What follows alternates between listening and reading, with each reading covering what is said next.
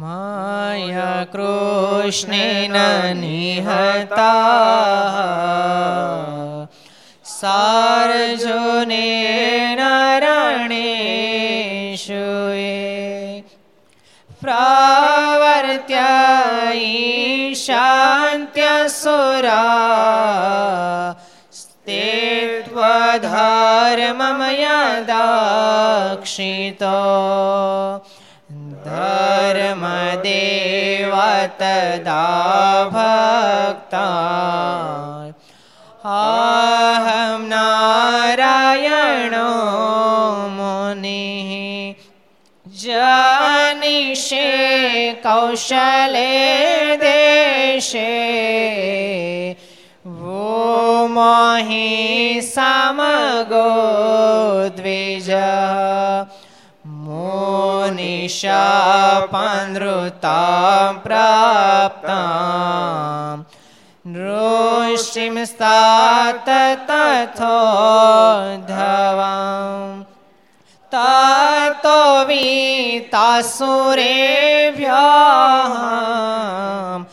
सद्धर्मं स्थापयन् ज સધર્મમ સ્થાપયન જય બોલો સ્વામી નારાયણ ભગવાનની હરે કૃષ્ણ મહારાજ શ્રી રાધા રાધારમણ દેવ શ્રી લક્ષ્મી નારાયણ દેવ શ્રી નર નારાયણ દેવ શ્રી ગોપીનાથજી મહારાજ શ્રી મદન મોહનજી મહારાજ શ્રી બાલકૃષ્ણલાલ શ્રી રામચંદ્ર ભગવાન શ્રી કષ્ટભંજન દેવ दे નમઃ નમઃ પાર્વતી પતય हर હર મહાદેવ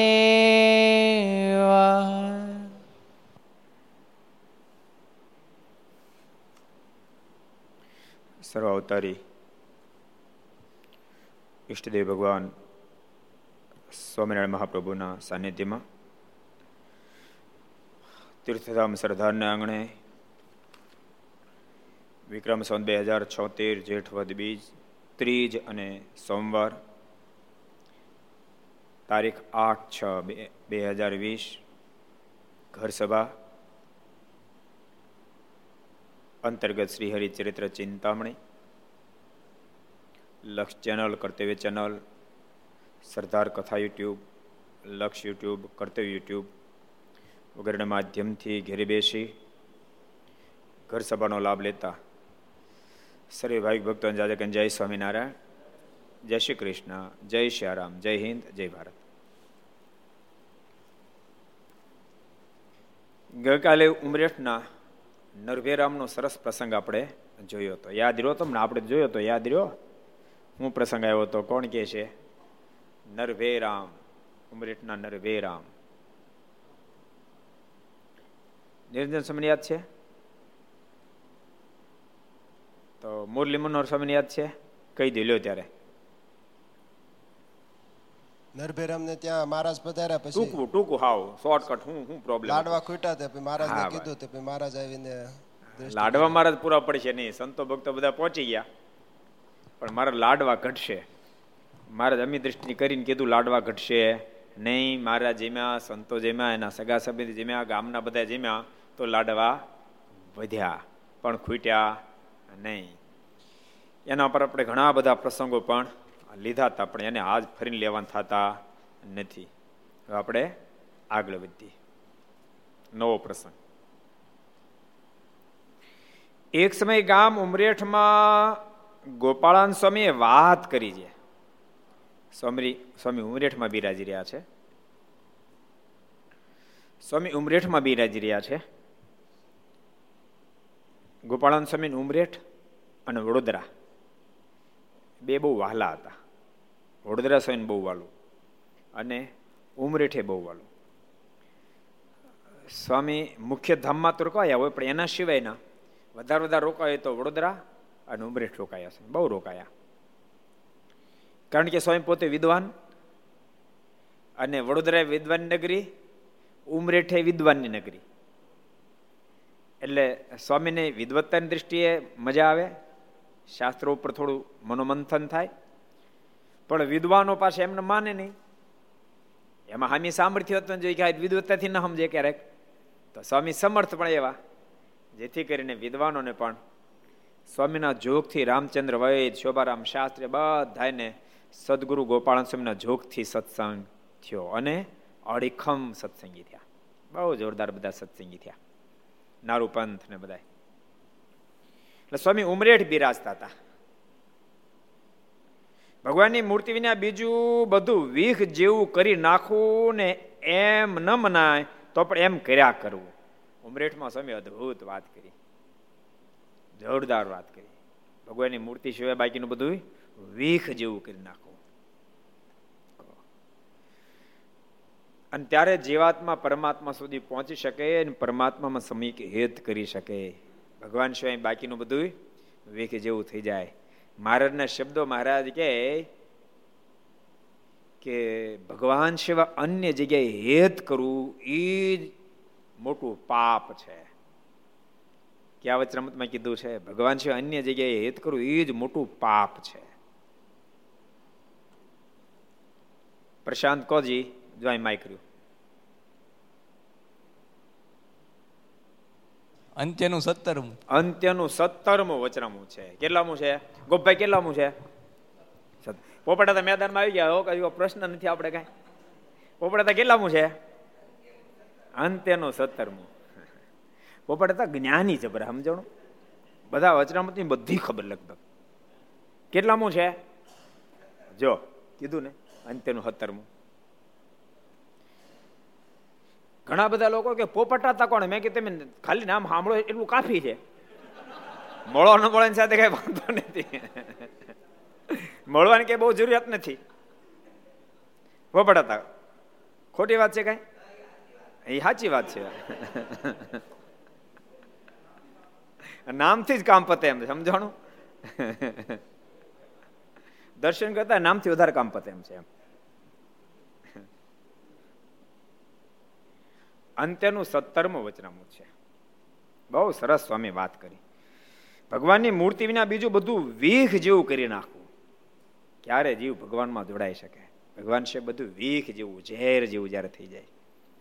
ત્યારે જીવ ભગવાનમાં જોડાઈ શકે. નતર આ જગતના પંચ વિશેના સુખ જીવાત્માને કોઈ રીતે ભગવાનમાં જોડાવા દે તેમ નથી. પણ એ જ્યારે ઝેર જેવા થાય ત્યારે જીવ ભગવાનમાં જોડાઈ શકે તેમ છે. અને સત્સંગ કરતા કરતા અને ભજન કરતા કરતા, યાદ રાખ, સત્સંગ કરતા કરતા, ભજન કરતા કરતા, પરમાત્માની આજ્ઞાનું પાલન કરતા કરતા એમ થઈ જાય છે. તમે મોટા મોટા મહાપુરુષોનું જીવન કવન તપાસશો તો એ ઘણા બધા આપણા સંપ્રદાયને અનેક મહાપુરુષો થયા. મોટા મોટા સદગુરુ સંતો થયા, મોટા મોટા ભક્તો થયા. એક દાડો બિલકુલ સામાન્ય સ્થિતિમાં જીવતા હોય. પણ એની વ્યક્તિ જ્યારે ભજન કરે મારીની આજ્ઞાનું પાલન કરે, મારી નિષ્ઠા જ્યારે દઢ કરે, ત્યારે મહા એકાંતિક સ્થિતિને પામી જાય છે. પછી નાનદાસ સ્વામી હોય બાલમુકુદાસ સ્વામી હોય બધા મહાપુરુષો. જોકે જો યાદ રાખજો, એ એ એ બધા છે ને, રતનો જ હોય એ બધા રતનો જ હોય. પણ થોડી ઉપર આ દુનિયાની, આ લોકની બધી રજ લાગેલી હોય.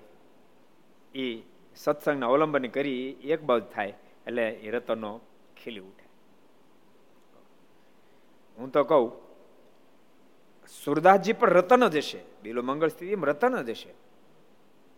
પણ કાદવમાં પડી ગયું હતું સાચો હીરો કાદવમાં પડી જાય. તો એ કાદવ જેવો જ દેખાય. પણ કાદવ થઈ ન જાય. ભલે દેખાય કાદવ જેવો, પણ કાદવ થઈ ન જાય. કાદવમાં પડી જાય, કાદવ જેવો જ દેખાય, તોય પણ રતનનું રતન જ રહે. એ કાદવ થઈ ન જાય. કાદવને કોઈ સાફ કરે, એટલે રતન બહાર આવે. પછી એ સુરદાસ બિલુમંગલ હોય તોય ભલે, એ કચ્છની ધરતીનો કાળોડો નાગ જેસલ જાડેજો હોય તોય ભલે, એ જોબન વડતાલા હોય તોય ભલે, એ જે જે કોઈ મહાન ભક્તો થયા છે, એની અંદર એ ગુણ હોય. પણ એ ગુણ ખીલાવવા માટે સત્સંગ અતિ આવશ્યક્ય છે. કેટલી અદભુત વાત બતાવી ભગવાનની મૂર્તિ વિના બીજું બધું વીખ જેવું કરી નાખવું ને એમ ન મનાય તો પણ એમ કર્યા કરવું. વીખ જેવું ન મનાય, એમ એમાં મન ખેંચાય પંચ મન ખેંચાય તો પણ મનોમંથન કરે જ રાખવું આ વીખ જેવું, આ ઝેર જેવું છે, ઝેર જેવું છે, ઝેર જેવું છે. આ બધું નાશવંત છે, દુઃખરૂપ છે. એવું મનોમંથન સતત કરે રાખવું. સ્વયં વાતમ લખ્યું, પોતાના અક્ષરરૂપ ન મનાય, તેમ છતાં અક્ષર છું અક્ષર છું, બ્રહ્મ છું, અક્ષર છું, એમ મનોમંથન કરશું, તો અડધા અક્ષર તો એમનેમ થઈ જશે. એમાં વિખ જેવું છે, ઝેર જેવું છે, ઝેર જેવું છે, એમ જો મનોમંથન થશે, તો ધીમે ધીમે ધીમે કરતા. મહારાજે જ કીધું ને પ્રથમના પાંચમાં. ધ્યાન કરવું, નો મૂર્તિ દેખાય તો કરવું. એને તો ન દેખાય તો શું કરવાનું? મૂકી દેવાનું. પણ મારે ક્યાં નહીં મૂકવાનું. કરે રાખવાનું. એમ કરતા કરતા પાંચ વર્ષ દસ વર્ષ પચીસ વર્ષ થાય પ્રથમના પાંચમામાં, પંદરમામાં. મારે કે જીવન પર્યંત કરે રાખવું. ક્યારેક જબકારો થઈ જશે, તે દાડે બેડો પાર થઈ જાય. પણ જબકારો કોને થાય? કરે એને, થાય. સમજાણું? કરે ને થાય. હા ઓટા તોડ તોડ કરે ન થાય. તમારું નથી કહેતો એનું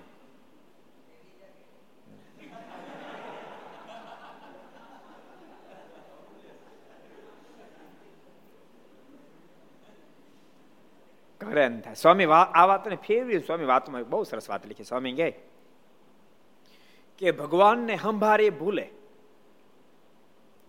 સમ કે ભણવા બેઠો હોય, ભણે ભૂલે. એમ ભગવાનને સંભારે ભૂલે, પણ સંભાળવાનો અભ્યાસ રાખે ફરીને પાછા સાંભળે. ભૂલાય સાંભળે ભૂલાય, સાંભળે એમ પણ સતત દાખલો ચાલુ રાખે. તો એક દાડો એ સક્સેસ થાય અને ભગવાનમાં તરબતર થઈ જાય. એડિશને આ ઇલેક્ટ્રિક શોધખોળ કરીને આપણને મળી. કેટલી ફેર નિષ્ફળ ગયા એડિશન તમને ખબર? નવસો નવ્વાણું ફેરી ફેલ થયો આદમી કેટલી ફેરી? લેમ્બ શોધવામાં નવસો નવ્વાણું ફેરી ફેલ થયા. પણ એ દાખલો ચાલુ રાખ્યો, ચાલુ જ રાખ્યો. તો એક દાડો એ ઇલેક્ટ્રિકની શોધ કરી શક્યા, લેમ્પની શોધ કરી શક્યા કે દુનિયાને તેથી બંબાકાર કરી દીધી. એમાં આધ્યાત્મિક પથમાં પરમાત્માને પામવા માટે દાખલો ચાલુ ચાલુ ચાલુ ચાલુ ચાલુ ચાલુ રાખવો પડે.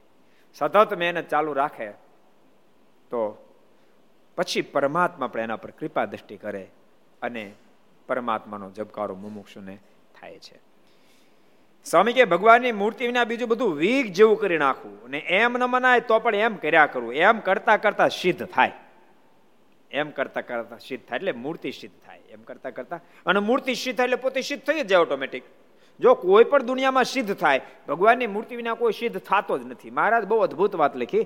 મહારાજ કે, ભગવાનની ઉપાસના વિના, ભગવાનની ઉપાસના વિના કોઈ એમ કે આત્મદર્શન થાય તો વાત ખોટી. થાય જ નહીં મહારાજના શબ્દો. ભગવાનની ઉપાસના વિના પરમાત્માના ભજન વિના કોઈ આત્મદર્શન શક્ય જ નથી. એમ સિદ્ધ સ્થિતિ કોઈ કે, કોઈ બ્રહ્મ સ્થિતિ કે, કોઈ મહાપુરુષ સંજ્ઞા કે, પણ બધી સંજ્ઞાઓ ભગવાનનું ભજન કરતા કરતા જ પ્રાપ્ત થાય છે.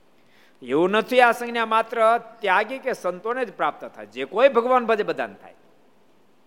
જે કોઈ ભગવાન ભજે એ બધાને આ સંજ્ઞાઓ પ્રાપ્ત થઈ શકે છે. ગ્રહસ્થને પણ થાય અને સંતોને પણ થાય, ત્યાગીને પણ થાય. ન કરે તો ગ્રહસ્થ ન થાય અને સાધુને પણ થાય નહીં. જે કરે થાય. જે દાખલો કરે થાય. સિદ્ધ સ્થિતિની જ જોતી સિદ્ધ સ્થિતિની જ જોતી પણ પરમાત્માની મૂર્તિ સિદ્ધ કરવા પ્રયાસ કરવો અને ભગવાનની મૂર્તિ જેને સિદ્ધ થાય મારા તેનું જોરાવરે જોરાવરે મારી મૂર્તિનું સુખ, મારા ધામનું સુખ આપવું નો ઈચ્છે તોય આપું, બોલો, નો ઈચ્છે તોય આપું તમને ખબર હે બહુ જ ભણો હોશિયાર વિદ્યાર્થી, બહુ જ ભણો હોશિયાર હોય. એમાંય નિરમા કોલેજ જેવામાં અભ્યાસ કર્યો કોલેજ કર્યો હોય ને એમાંય પાછો પહેલો બીજો નંબર એ લાવ્યો હોય એ ઈચ્છા ન રાખે તો એ કંપનીવાળા કે તમે અમારી કંપનીમાં તમે અમારી કંપનીમાં તમે અમારી કંપનીમાં આવતા રહ્યો એની ઊંચાઈ જ, એની ઊંચાઈ એટલી બધી થઈ ગઈ હોય કંપનીઓ અપેક્ષાઓ રાખે. એમ પરમાત્માના સંબંધથી જ પ્રત્યેક વ્યક્તિની ઊંચાઈ પ્રાપ્ત થતી હોય છે, પ્રત્યેક વ્યક્તિની ઊંચાઈ પ્રાપ્ત થતી હોય છે. એ ઊંચાઈ એને પછી ધામ મળવું એ બધું તો બહુ સામાન્ય પ્રોડક્ટ સાઈડ પ્રોડક્ટ છે, યાદ રાખજો. એ એ મુખ્ય ધ્યેય નથી. ધામ મળવું મુખ્ય ધ્યેય નથી. મુખ્ય ધ્યેય તો મહારાજની અંદર તન્મે થવું. એ મુખ્યનો ધ્યેય છે. ધામ માટે દાખલો કરવાની જરૂર નથી. ભગવાન માટે દાખલો કરશું, ભગવાનને સાંભળવાનો પ્રયાસ કરશું, ભગવાનનું ધ્યાન કરશું, ભગવાનની માળા કરશું, ભગવાનની મૂર્તિ સાથે તાટક કરશું. જે તે પ્રકારે ભગવાન કેમ વધારે સાંભળવાનો પ્રયાસ કરશું તો બાકીનું બધું તો ઓટોમેટિક પ્રાપ્ત થઈ જશે. એ મેં તમને ઘણા સમય પહેલા એક દ્રષ્ટાંત આપ્યું હતું ને? એક કન્યા હઠ પકડી, પપ્પા મને સસરા લાવી દો તો બેટા, આમ સસરા ન મળે તો ખાહું લાવી દો. ખાહું ન મળે તો નણંદ નણંદ ન મળે. તો તો પછી દિયર દિયર ન મળે. તો મળે કેમ? તો તું ધણીએ ખારો ધારી લે બધું મળી જાય. કાંઈ તારે કરવું ન પડે. બધું મળી જાય. એમ ભગવાન એક ધરી ધણી ધારી લઈ અને ભગવાનનો અનહદ જો પ્રીતિ કરે ભક્ત, તો બાકીનું બધું ઓટોમેટિક પ્રાપ્ત થઈ જાય છે. બહુ સરસ વાતો કરે છે. તે સ્વરૂપાનંદ સ્વામી આદિક એમ સમજે છે. એ વાત બતાવી? સ્વરૂપાનંદ સ્વામી આદિક આવું સમજે છે. કેવું સમજે છે? ભગવાનની મૂર્તિ વિના બીજું બધું વીખ જેવું સમજે છે. અને એમ વેગ જેવું સમજી ભગવાનની મૂર્તિને ધારતા ધારતા સિદ્ધ સ્થિતિ પ્રાપ્ત થાય છે. સ્વરૂપાનંદ સ્વામી આદિક. સ્વરૂપાનંદ સ્વામી એક નહીં, ઘણા બધા. એ સ્થિતિ પામેલા તમામ. સ્વરૂપાનંદ સ્વામી આદિક એમ સમજે છે. ભગવાનની મૂર્તિને ધાર્યા સિવાય, ભગવાનનું ભજન કર્યા સિવાય, ભગવાનનું ધ્યાન કર્યા સિવાય, ભગવાનમાં ડૂબ્યા સિવાય સિદ્ધ સ્થિતિ કોઈ દી પ્રાપ્ત થતી નથી. એમ સ્વરૂપાનંદ સ્વામી, શતાનંદ સ્વામી, નિષ્કળાનંદ સ્વામી શુકાનંદ સ્વામી, મુક્તાનંદ સ્વામી, બ્રહ્માનંદ સ્વામી બધાય આમ સમજે છે. દાદા ખાચર, પ્રદુબાપા, ગૌરધન શેઠ, આ બધા, લાડુબા, જીવબા, રાજબા, આ બધા આમ સમજે છે. આવી રીતે સમજે કે ભગવાનની સાથે છોડો જોઈન્ટ કર્યા સિવાય, એનું ભજન કર્યા સિવાય, મૂર્તિને ધાર્યા સિવાય, ધ્યાન કર્યા સિવાય એમાં ડૂબ્યા સિવાય સિદ્ધ સ્થિતિ કોઈ પ્રાપ્ત થઈ શકતી નથી એમ આ બધા મહાપુરુષો સમજે છે. વળી બીજી વાત. અને બીજી વાત કરી જે ત્યાગ માર્ગ છે તે અધિક છે. બીજી વાત બતાવી, ત્યાગ માર્ગ છે તે અધિક છે. એમ કહીને તે ઉપર સુલભા નામની સંન્યાસીની વાત કરી છે સુલભાએ પ્રથમ રાજા પાસે પ્રવેશ કર્યો. પણ તે ક્યાંય લેવાના નહીં, ને અટક્યા નહીં. પણ જ્યારે રાજમાંથી જવાનું કર્યું ત્યારે અટક્યા. બીજી વાત બતાવી. ત્યાગ માર્ગ શ્રેષ્ઠ છે. ત્યાગ માર્ગ અધિક ભક્તો, ત્યાગ માર્ગ અધિક છે એટલે આશ્રમની વાત નથી સમજ્યો. ત્યાગાશ્રમ કે ગ્રસ્તાશ્રમ આશ્રમની વાત નહીં. ત્યાગ માર્ગ અધિક છે. એટલે જેને પરમાત્માને પામવું હોય ને ત્યાગ માર્ગ સ્વીકારવો પડે. માને વિષયમાંથી વિરક્ત થવું પડે. વિષયમાંથી વિરક્તિ પ્રાપ્ત કર્યા સિવાય પરમાત્મામાં રતિ થાય અને જે કોઈ હોય, જે વિરક્તિ સ્વીકારે, એને ભગવાનમાં રતિ થાય. ત્યાગી હોય કે ગ્રસ્ત હોય.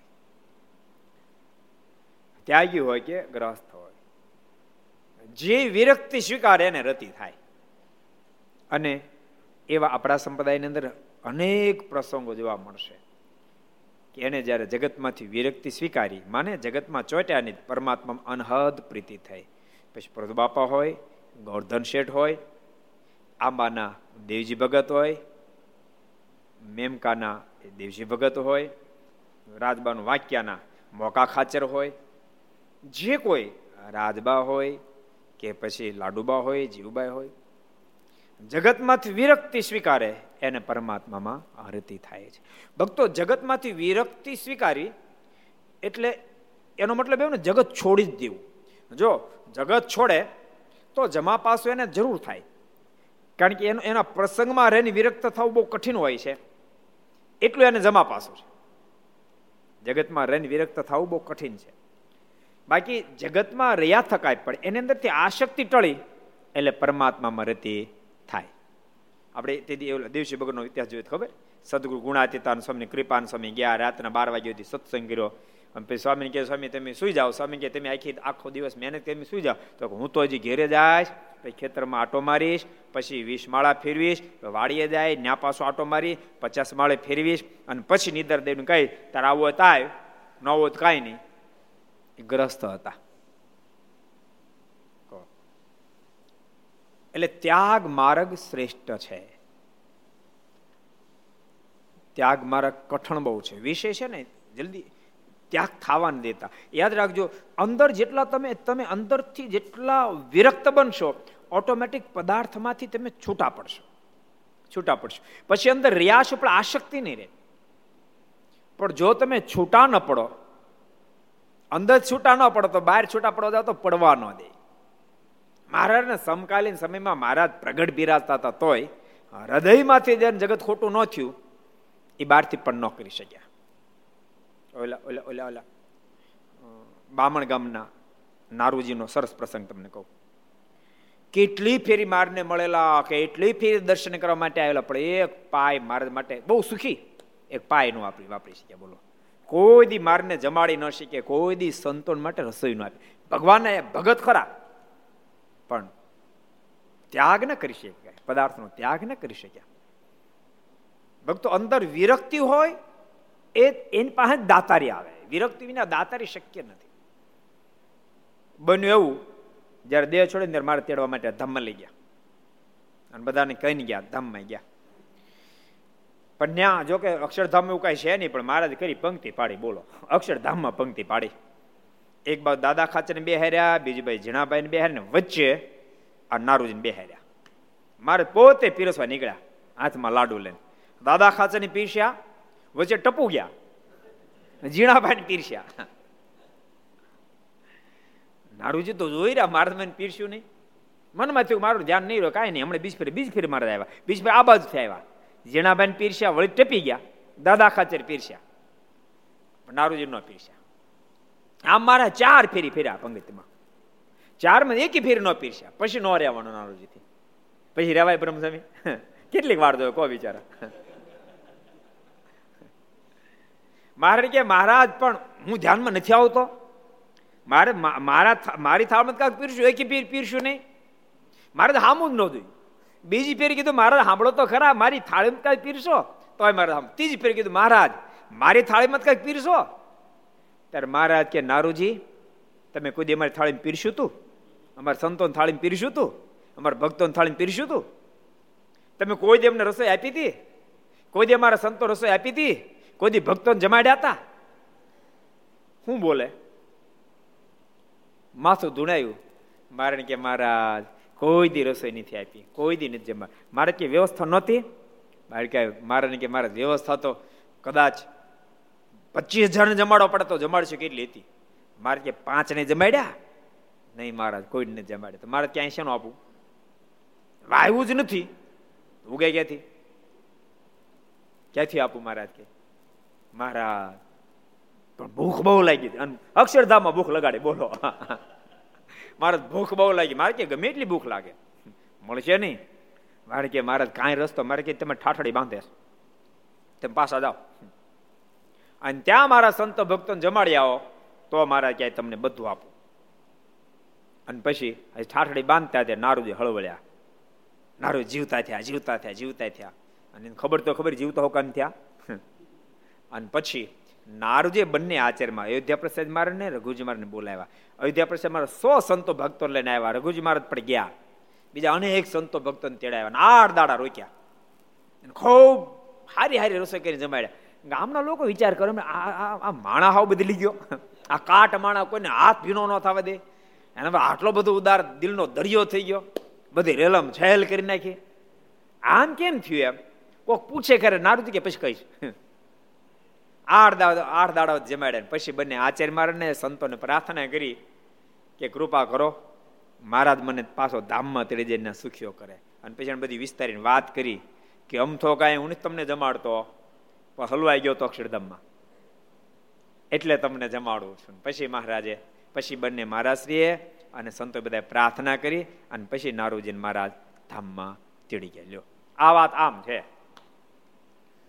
આ પછી વાતે ન કરાય. વાતો કરી એમ લાગે કે આ સ્વામી કાંઈક લેવું છે. એટલે બાપા, લેવું કાંઈ નથી, દેવું છે. લે હું પણ વાત સમજાય તો કામ થાય. એટલે ત્યાગ એ કાંઈ નાની વાત નથી. ત્યાગ કાંઈ નાની વાત નથી. બધા ઇતિહાસો, નાગજી મહારાજ મારને પધરામણી ન કરે. આપણે બધા ઇતિહાસ જાણીએ છીએ. અમરાજીનો ઇતિહાસ, ખબર ને? મહારાજે હામેથી કીધું, અમરાજી, ભૂખ લાગી છે. અડધા રૂપિયાના બે બે આનાના, બે આના ડાળીએ લેવો તો જમી મારે કે મારા મારી પાસે કાંઈ નથી. મુકુંદ ભગત. એ કે મારી પાસે કાંઈ નથી. બોલો, એક રૂપિયો નથી. અને તો એ ન જાણતા ભગવાન છે. તોય પણ, તોય ત્યાગ નથી બોલો. મારે કે કાંઈ નહીં તો પાણી પીને હુઈ જાય. નથી કાંઈ તો કરી બીજું, કહો. અને મહારાજ ખરેખર ભૂખ્યા હોઈ ગયા. બોલો. અનંત કરોડો બ્રહ્માના માલિકને ભૂખ્યા હુડાવ્યા પણ ડાળિયા બે રૂપિયા નહીં, આનંદ સ્વામી. બે આનાના ડાળિયા. બોલો, બે આના ડાળિયા ન લઈ દીધા. કેવી વાત કહેવાય? કેટલો લોભ હશે લોભ નહીં હદ હોય ને? મહારાજ હોઈ ગયા. અમૃદ હોઈ ગયા. અને એક વણિક ભગતના બોલે દુકાનમાં ઉતારો કર્યો હતો. તે ત્યાં ઉતારો કર્યો હતો ને તે રાત્રે એટલે વણિક ભગત ધીમે બાવણું ખુલ્લું અંદર આવ્યા. હોને મૂઠવાળી તલવાર લટકતી દિવાલે. ઉપાડી લીધી. અને ત્યાં અમરાજીની બંડી હતી, બંડી. બાયું કોટ કહેવાય બાયુનો બંડી કહે બંડી હતી. એની અંદર રૂપિયા હાડા એની અંદર છ રૂપિયા એ કાઢી લીધા. અને પછી કાંઈ ધીમે કરીને હસલ કરી આવીને બાણું બંધ કરી દીધું. એ પોતાની રીતે ઘેરે જઈને કોઠલામાં તલવાર નાખી દીધી અને પટાના હડફામાં હડફામાં ખબર પડે હડફો? હડફો હડફો. હડફો તો કેટલા ખબર હડફો? હડફો કોને કહેવાય? ગોપાઈ તમને ખબર પડે? તમને ગામડાના માણસોને ખબર પડે હડફાની દીપ, તને હડફામાં ખબર પડે? નહીં ને. ગયા કામ છે. પ્રશાંત, તને ખબર હડફામાં? નહીં ને. ગયા કામ છે. નળકણ તને ખબર હડફામાં? ગયા કામ છે. જયદીપ, તને ખબર? આ બધા મોડા બહુ આવ્યા. દયાસાગર, તને ખબર? હડફો? નહીં ને. હડફો ગયા. સાધુજી, તને હડફાને ખબર, ભાઈ? નહીં ને. તેજુરી જોઈ, તેજુરી તેજુરી મેં ઓલી કબાટની અંદર નાની તેજુરી હોય ને, એમ પટારો, પેલા આ પટારો કે આ પટારો. આ પટારો હોય ને, હે? આ પટારો ક્યારે ખોલજો, એની અંદર સામે છે ને તેજુર જેવું હોય. એને હડફો કે એમ બધું રૂપિયા બધું મૂકે. હડફો કહેવાય. હડફામાં છ રૂપિયા મૂકી દીધા. અને કોઠલામાં નાખી તલવાર. આ બધું હવાર થયું, મહારાજ જાગ્યા. અમરાજ જાગ્યા નાયધોન તૈયાર થયા નીતિ વિધિ પૂરું કરીને તૈયાર થયા. અને જ્યાં તલવાર લેવા ગયા તલવાર ન મળે. ફાળ પડી. તલવાર ક્યાં ગઈ? પછી હાથ ક્યાં ગયો છે હું કહો ક્યાં ગયો છે ખુશાલ શું કે ક્યાં ગયો ભાઈ? બંડીની ખીચામાં. બંડીમાં નહીં. એના ખીચામાં. બંને ખીચામાં હાથ ગયો હતો. ખીચ્યું ખાલી. હાફડા ફાફડા તેને મારે કે મહારાજ ગજબ થાય મારે કે શું થયું? મહારાજ કોઈક તલવાર લઈ ગયું. મારે કે તલવારે જતી બીજું કાંઈ હતું? મારે કે મારા તલવારે હતી ને બે છ રૂપિયા હતા. મારે ત્યાં કાટ લુખેશ. તો અમને કેવા જાણશો? મારે કે મારા ભગવાન જાણો. મહારાજ કે તમને ભગવાન જાણે છો મેં તારી પાસે બે આના માગ્યા. મેં તારી પાસે બે બે આના માગ્યા. તે મને બે આના ડાળિયાનો લાવી દીધા. મને ભૂખ્યો રાખ્યો. મારી કે મહારાજ ભૂલ થઈ ગઈ, પણ તલવાર લાવી આપો મહારાજ, મારી તલવાર લાવી આપો, છ રૂપિયા લાવી આપો. મારે કહ્યું મફત નહીં પાર્ટનરશિપ કરીને તો લાવી આપી. અડધા તારા, અડધા મારા. મારે કે મારા વાંધો અડધા તમારા, ત્રણ તમારા, ત્રણ મારા. જાય ક્યાં લોઠાય કોજી અને ત્યાં પેલા વળંગ ભગત આવ્યા. બાણું ખોલ્યું, કેમ છો? બધાને મજા આવી? નિરંતર ઊંઘ આવી ગઈ હતી, કઈ વાંધો નહોતો. મારે કે, ડાયમંડ દીકરો થામા. ઊંઘ આવી ગઈ હતી. પેલો તલવાર અને છ રૂપિયા લેતો હતો. એટલે કે આ છ રૂપિયા, કઈ તલવાર? એક તો તમને ઉતારો પણ પાસે માથે કલંક નાખો. મહારાજ કે હોશિયાર.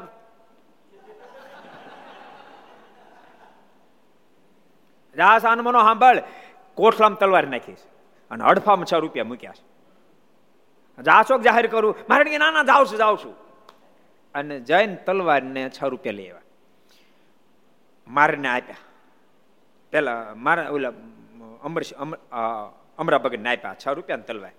અમરા ભગતના હૃદય તો માનતો ને કોચવા તો કોચા ત્રણ રૂપિયા, મારે ને મારે કે મારે ત્રણ રૂપિયા. મારા કે, તારા કાટના મને ત્રણ રૂપિયા ખપે નહીં, મારે કાંઈ જોતું નથી. તારા ત્રણ રૂપિયા ડાળીએ ખાઈને તો મને પેટમાં હક ન થાય. યાદ રાખજો, ઠાકોરજી પણ એનું સ્વીકારે. જેની પાસે દિલ હોય, એનું સ્વીકારે. જેના હૃદયમાં ત્યાગ હોય, એનું સ્વીકારે. લાગટ ન સ્વીકારે. અને બહુ કઠણ છે. બહુ કઠણ છે. બહુ અદભુત વાત સ્વયં બતાવી.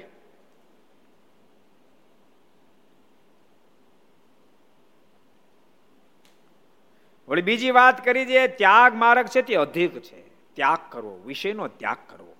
ભક્તો, શ્રેષ્ઠ પદાર્થનો ત્યાગ કરવો. સ્વામી વાતમ પર લખ્યું, સ્વામી કે ચાર કાટે છે. એક પુરુષોત્તમ નારાયણ ઓળખવા ઘાટે છે, બીજું સાધુ ઓળખવા ઘાટે છે, ત્રીજું પંચ વિષયમાં, ઉત્તમ પંચ વિષયમાંથી પ્રીતિ તોડવી એ ઘાટે છે. ઉત્તમ પંચ વિષયમાંથી પ્રીતિ તૂટવી એ ઘાટે છે. પંચ વિષયને આધારે જીવ, જીવન જીવતો હોય છે. એનો ત્યાગ કરવો, એટલે મુક્ત થઈ જાય. મારે કીધું કે ન કીધું? મહારાજ કે પંચ વિષય છે, ભગવાન સંબંધી થઈ જાય એટલે જીવાત્મા મુક્ત થઈ જાય. અંતઃકરણ મન મુક્ત નથી થવા દેતું એમ નહીં, પણ પંચ જ્ઞાન ઇન્દ્રિયો વગર વિચારે વિશે ભોગવે, જેથી કે જીવ બદ્ધ નો બદ્ધ રહે. છે, કેટલા વચરામું છે? કોણ કહે છે, કેટલા વચરામું છે? દીપ કહી દેજો. પ્રથમનું અઢારમો. પ્રથમના અઢારમાં વચરામૃત મહારાજ કીધું જીવબદ્ધ રહેવાનું કારણ. વગર વિચાર્યા પંચ જ્ઞાન ઇન્દ્ર વિશે ભોગવે જેથી કરીને બધ રહે છે. એનો ત્યાગ કરે તો જ મુક્ત થાય. એના ત્યાગ કર્યા વિના મુક્ત થવું સંભવિત નથી. બહુ સરસ વાત બતાવી. એમ કરી તે ઉપર સુલભા નામની સંન્યાસીની વાત કરી જે સુલભાએ પ્રથમ રાજા પાસે પ્રવેશ કર્યો, પણ તે ક્યાંય લેવાના નહીં ને અટક્યા નહીં. પણ જ્યારે રાજમાંથી જવાનું કહ્યું ત્યારે અટક્યા. તેવી રીતે આપણે પણ કેટલેક ઠેકાણ અટકાય છે. સુલભા નામની સંન્યાસીની મહારાજે વચરામૃતમાં લખ્યું, આવી અને કીધું મારા ગુરુ પાંચક ઋષિની પાસે હું એવી યોગ અને સાંખ વિદ્યા શીખ્યો છું. અડધા શરીરમાં અગ્નિ મૂકે ને અડધામાં ચંદન ચર્ચે તોય પણ મને હરક્ષોક થાય નહીં. તું શું મને વાત પમાડો નથી? કેટલા વચરામું છે કેટલા વચરામું છે કેટલામું છે કયો શ્રેંગદાસજી વડતાલનું વીસમું. વડતાલનું વીસમું વચનામું છે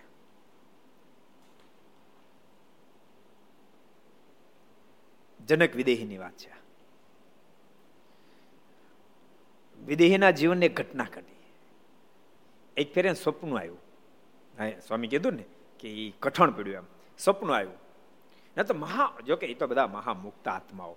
પણ આપણને શીખડાવવા માટે બધી લીલાઓ કરી ગયા. એક ફેર સપનું આવ્યું.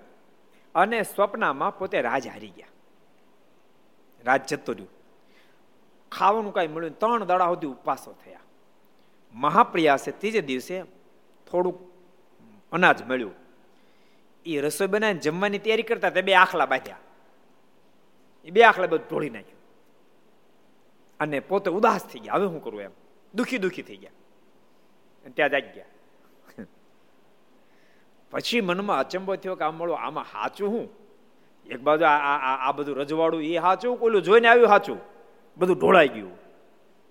અને એ વખતે એણે અષ્ટક બધા બધા બધાને બહુ બધા બોલાયેલા, બધા વિદ્વાનો બધાને બોલાયેલા. એક જ પ્રશ્ન કરે, આ સાચું કોલું સાચું બસ બીજો કોઈ પ્રશ્ન જ નહીં. આ સાચું કોલું સાચું હા, એમાં કોઈ હળ હુજે નહીં કોઈને, બીજા કોઈ જવાબ આપે નહીં. મોટી સભા ભરેને બેઠી મોટા મોટા જ્ઞાનીઓ, વેદના આચાર્ય, ન્યાયના આચાર્ય, વ્યાકરણના આચાર્ય, મોટા મોટા વિદ્વાનો બેઠા હતા. બહુ પ્રસિદ્ધ પ્રસંગ, એટલે વિસ્તાર નથી કરો મારે. અષ્ટાવકર ઋષિ આવ્યા. શરીર આઠ આઠ અંગે વાંકા હતા. જરાક ઠેસણ પડી ગયા. અને આખી સભા ખડકડાટ હસી પડી. સભા હસી, ભેગા વિદેહી પણ હસ્યા. એને હસતા જોયા, સભા હસી ત્યાં સુધી અષ્ટાવકર ઋષિ શાંત રહ્યા. પણ જ્યારે જનક વિદેહી હસવા માંડ્યા, ત્યારે અષ્ટાવકર ઋષિ પણ હસ્યા. એટલે વિદેહી પ્રશ્ન કર્યો, તમે કેમ હસ્યા? તો તું હું કામ હસ્યો? તો તમે પડી ગયા આ બધા હસતા એટલે હું હશો અને ત્યારે અષ્ટક ઋષિના મોઢામાં શબ્દ નીકળે. હું એટલા માટે હશું એમ માનતો હતો કે હું તો વિદેહીની સભામાં જાઉં છું જનક વિદેહીની સભામાં જાઉં છું. પણ મારા મને એમ હતું કે જનક વિદેહીની સભા મોટા મોટા જ્ઞાનીઓ બેઠા છે. પણ આવ્યો તો ખબર પડે બધા ચમાર બેઠા. એટલે મને હસવું આવ્યું વિદેહીની સભામાં ચમાર બધા વિધિ ચોંકી ગયા. તમે શું બોલો છો? મારી સભામાં ચમાર? આખી સભા વિદ્વાનોની ભરેલી છે. કોઈ ન્યાયના આચાર્ય, કોઈ વ્યાકરણના આચાર્ય, કોઈ વેદાંતના આચાર્યો. અને ત્યારે અષ્ટાવક્ર ઋષિ અદભુત ઉત્તર આપ્યો. સાંભળો અને એટલા માટે હું ચમારની સભા કહું છું. પડી ગયો તો મારો દેહ પડી ગયો. ગોપાલ હું કીધું? મારો દેહ પડ્યો. મારા શરીરને આણે જોયું, મારા રૂપને આણે જોયું, ચામડાને જોયું. મારા જીવ સામે દ્રષ્ટિ ન નાખી. અષ્ટક ઋષિ એવું કીધું કે મારા મનમાં તો અહીં જ્ઞાનીની સભા હશે. પણ મારા શરીર સામે જોયું, ચામડા સામે, ચામડામાં ચમાર લોકો જોવે. જ્ઞાની નહીં. એ રૂપ સામે જોયું સામે જોયું મારા સ્વરૂપ ફામે જોયું અને મારા રૂપ જોયું જનક વિદેહ પણ માફી માંગી. અને કીધું કે મારો પ્રશ્ન ત્યાં બધા હું કામ ભેગા કર્યા છે? તો મારો પ્રશ્ન છે એ કોઈ ઉકેલી નથી શકતા. હું પ્રશ્ન તારો? ઓલું સાચું કા સાચું અષ્ટક ઋષિ કહે, વિદેહી, એ ખોટું ના એ ખોટું. જોયું એ ખોટું, જોઈ રહ્યો છે એ ખોટું. તને સ્વપ્નમાં જે દેખાણું, એ મિથ્યા. અને તને જે દેખાઈ રહ્યું છે, એ મિથ્યા. બે મિથ્યા છે. અને વિધિ અષ્ટક ઋષિના પગ પકડે આપ સાચા જ્ઞાની પુરુષ. છો ભક્તો, જ્ઞાની અજ્ઞાનીમાં આટલો જ ફરક છે. દેહની ક્રિયા તો બધાની હરખી જ હોય. પણ જ્ઞાની અજ્ઞાનીમાં આટલો ફરક છે. અને ભક્તો, આપણે ઇતિહાસ જોઈએ ને વિશ્વેશના વર્ષના દીકરા એકના એક ધામમાં ગયા હોય. અને એમ કહે, ઠાકોરજી, તમે બહુ મોટી દયા કરી. મારા દીકરા આટલી ઉંમરે ધામ આપ્યું. આ કાંઈ નાની વાતો છે? આ ઘોર કળી કાળમાં વિધિહિત છે. ઘોર કળી કાળમાં આજે એવા ભગવાનના ભક્તો સમજાણું પણ આ વસ્તુ સત્સંગ કરતા કરતા થાય એમનેમ થાય નહીં. દેહ કરીને ત્યાગ થાય, પણ મને કરીને ત્યાગ ન થાય તો મોક્ષમાં વિક્ષેપ થાય. દેહ કરીને ત્યાગ ન થાય, પણ મને કરીને ત્યાગ થઈ જાય તો મોક્ષમાં વિક્ષેપ થાય અને એમ મારે પ્રથમ અઢારમાં પણ પ્રથમ આડત્રીસ બે માં કીધું. એટલે બહુ અદભુત વાત આવી તેવી રીતે આપણે પણ કેટલેક ઠેકાણ અટકાય તે ખાવા ટાણે પત્તર લેવું પડે, ત્યાં અટકાય છે. ખાવા ટાણે પત્તર લેવું પડે, ત્યાં અટકાય છે. એટલે બધું ભેગું કરી મેળાને જમવું પડે, ન્યા મન અટકે છે. ત્યારનું લખ્યું, બોલો. વળી સ્વામી ભરતજીની વાત કરી, જે રાજ્ય મૂક્યું પણ મુગલામાં બંધાણા. કેવડું મોટું રાજ મૂક્યું. અજનાબખંડ દેશ આખું રાજ છોડી દીધું. પણ મૃગલાના બચ્ચામાં બંધાણા. ક્યાં, કોણ, કેમ બંધાય, કાંઈ નક્કી નથી. ક્યાંય ન બંધાય. જો ક્યાંય ન બંધાવ એને એમાં મથવા કરતા એકમાં બંધાવું, એટલે ક્યાંય બંધાવાની વાત જ નહીં આવે.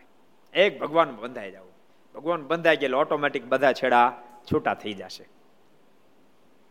માટે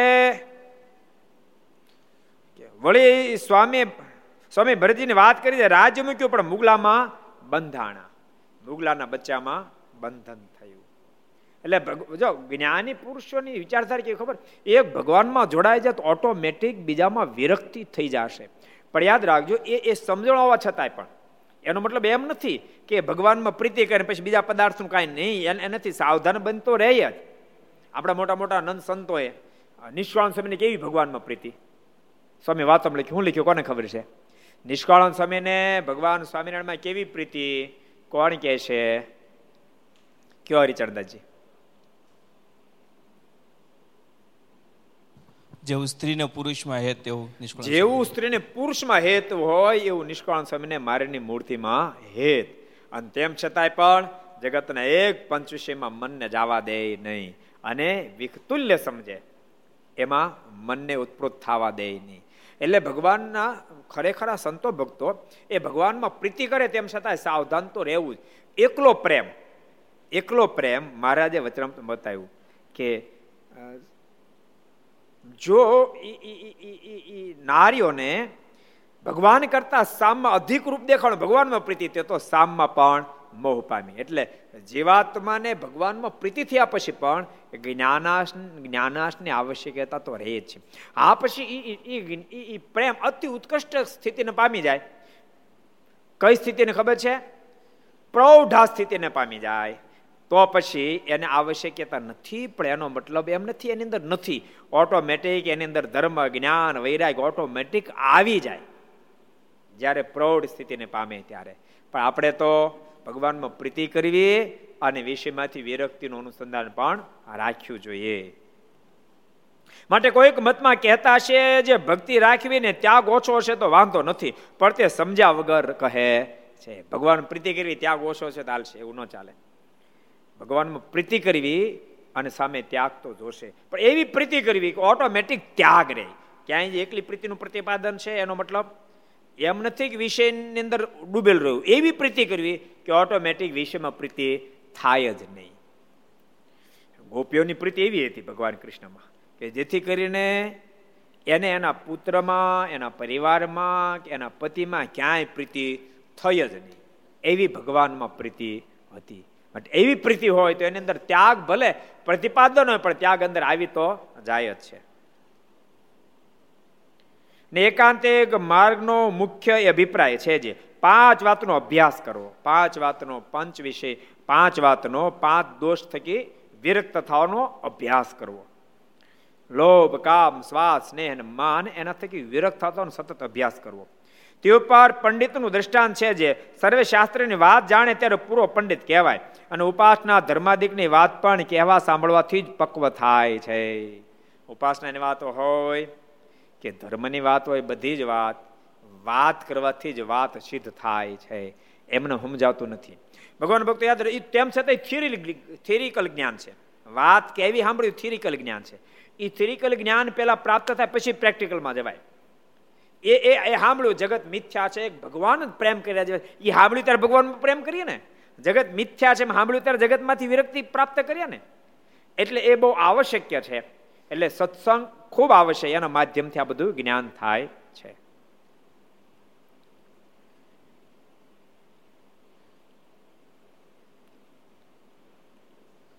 તો તેનો ઉત્તર એ છે જે પ્રથમ વાત સાંભળતા પેસે છે, પણ પછી જતી રહે છે. ને બહુ વાર કહે ને સાંભળે તે વાત જાય નહીં. તે ઉપર દ્રષ્ટાંત છે, જેમ કાચી શૂળ હોય તે વળી જાય, પણ તે શૂળ પાકી થાય, પછી વળે નહીં. એકાદ ફેરી સાંભળીને પતી જતું. એટલે કીધું, સંત સમાગમ કીજીએ હો.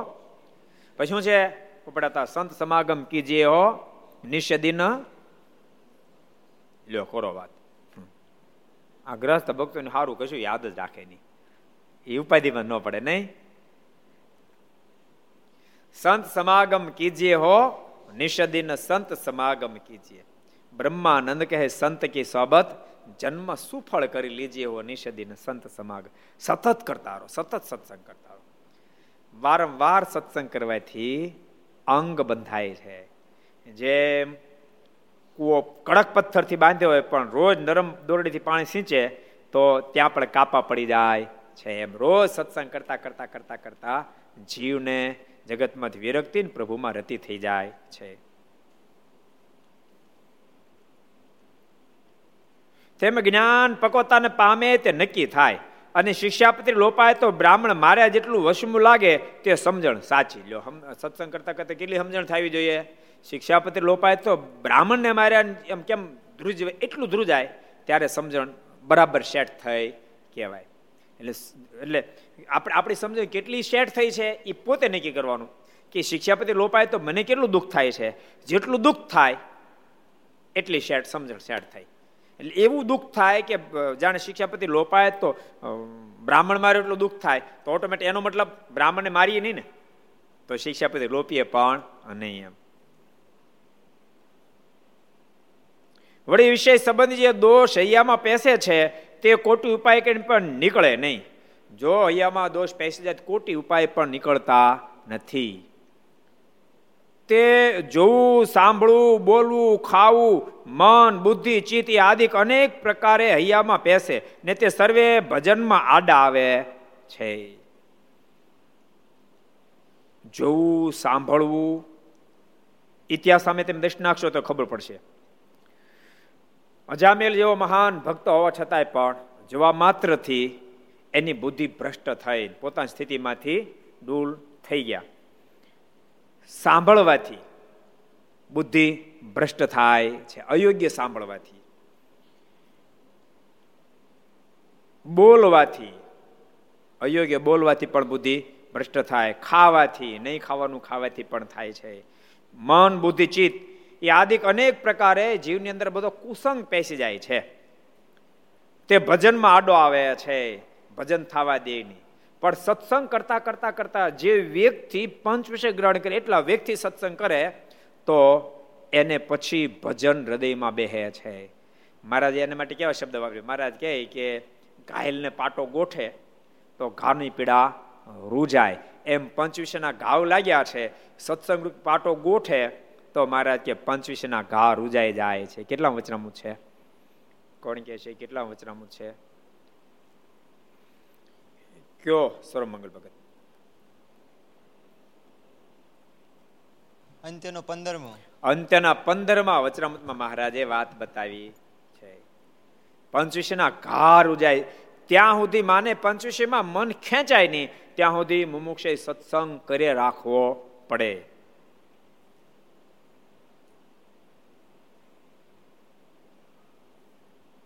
તે ઉપર બાસુંદીનું અને જીવા પીપળિયાનું દ્રષ્ટાંત દીધું છે. દેહરૂપ ગામને વિશે સ્વભાવપી વસ્તી છે. આ દ્રષ્ટાંત તો મને ખબર નથી. બાસુંદી મારી ક્યાંક પેપડિયા ક્યાંક બંધાણા છે એવું છે.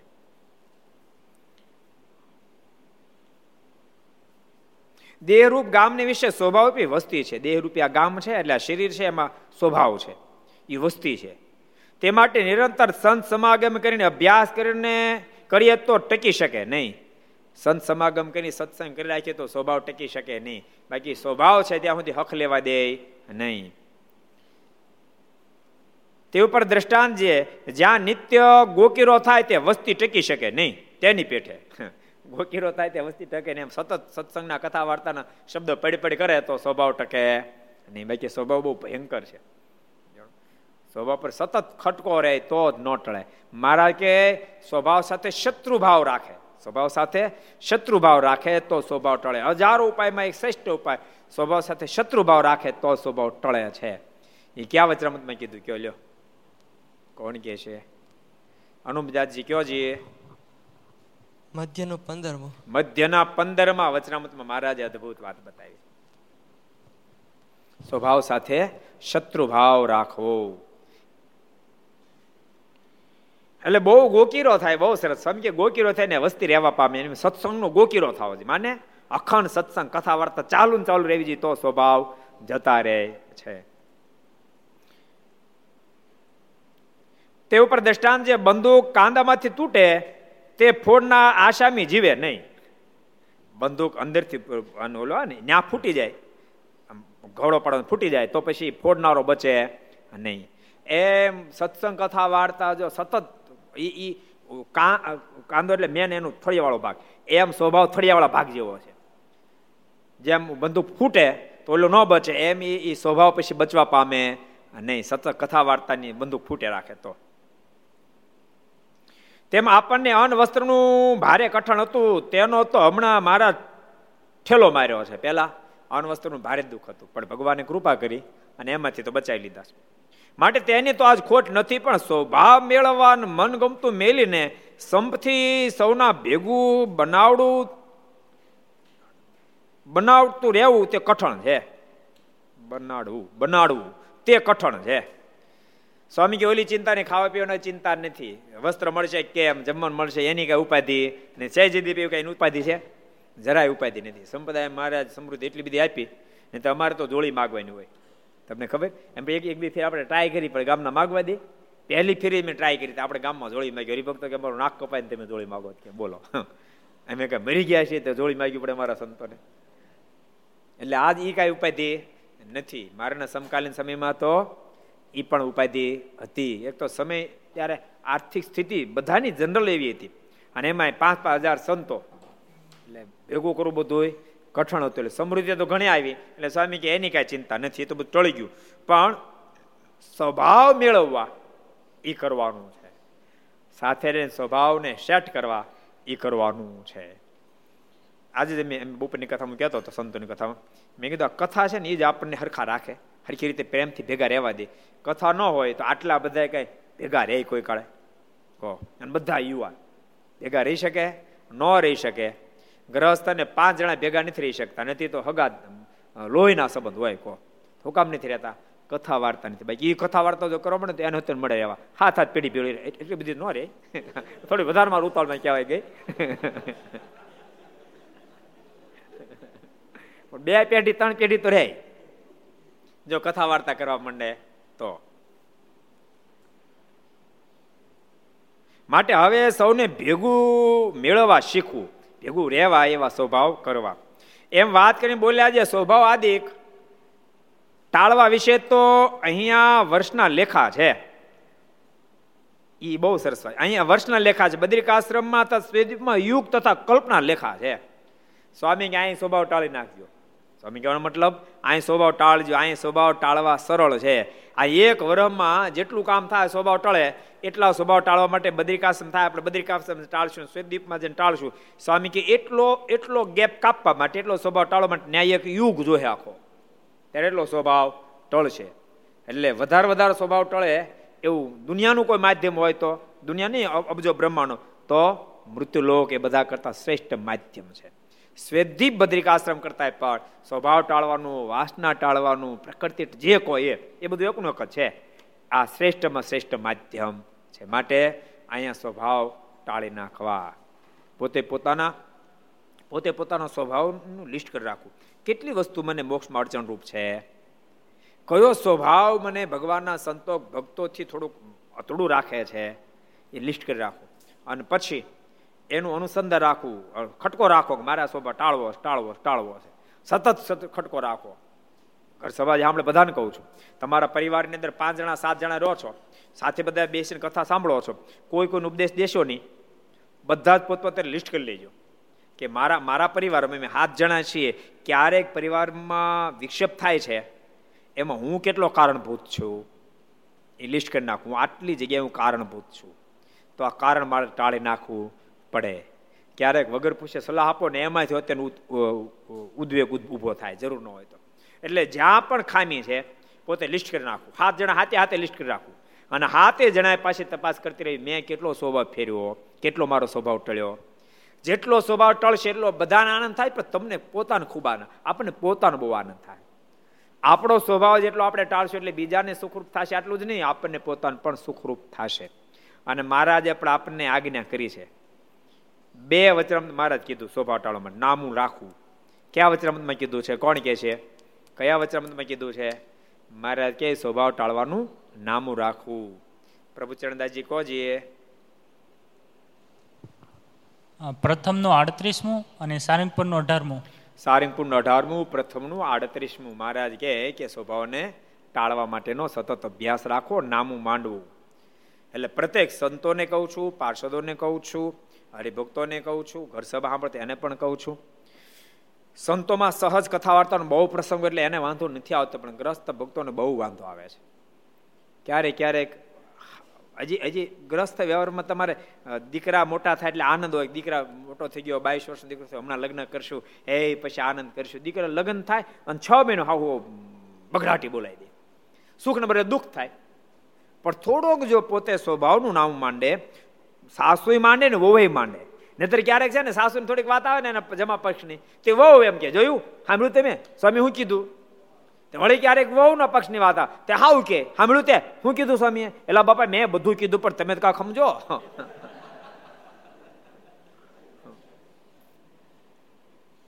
એટલે બધાએ નામ માંડવું.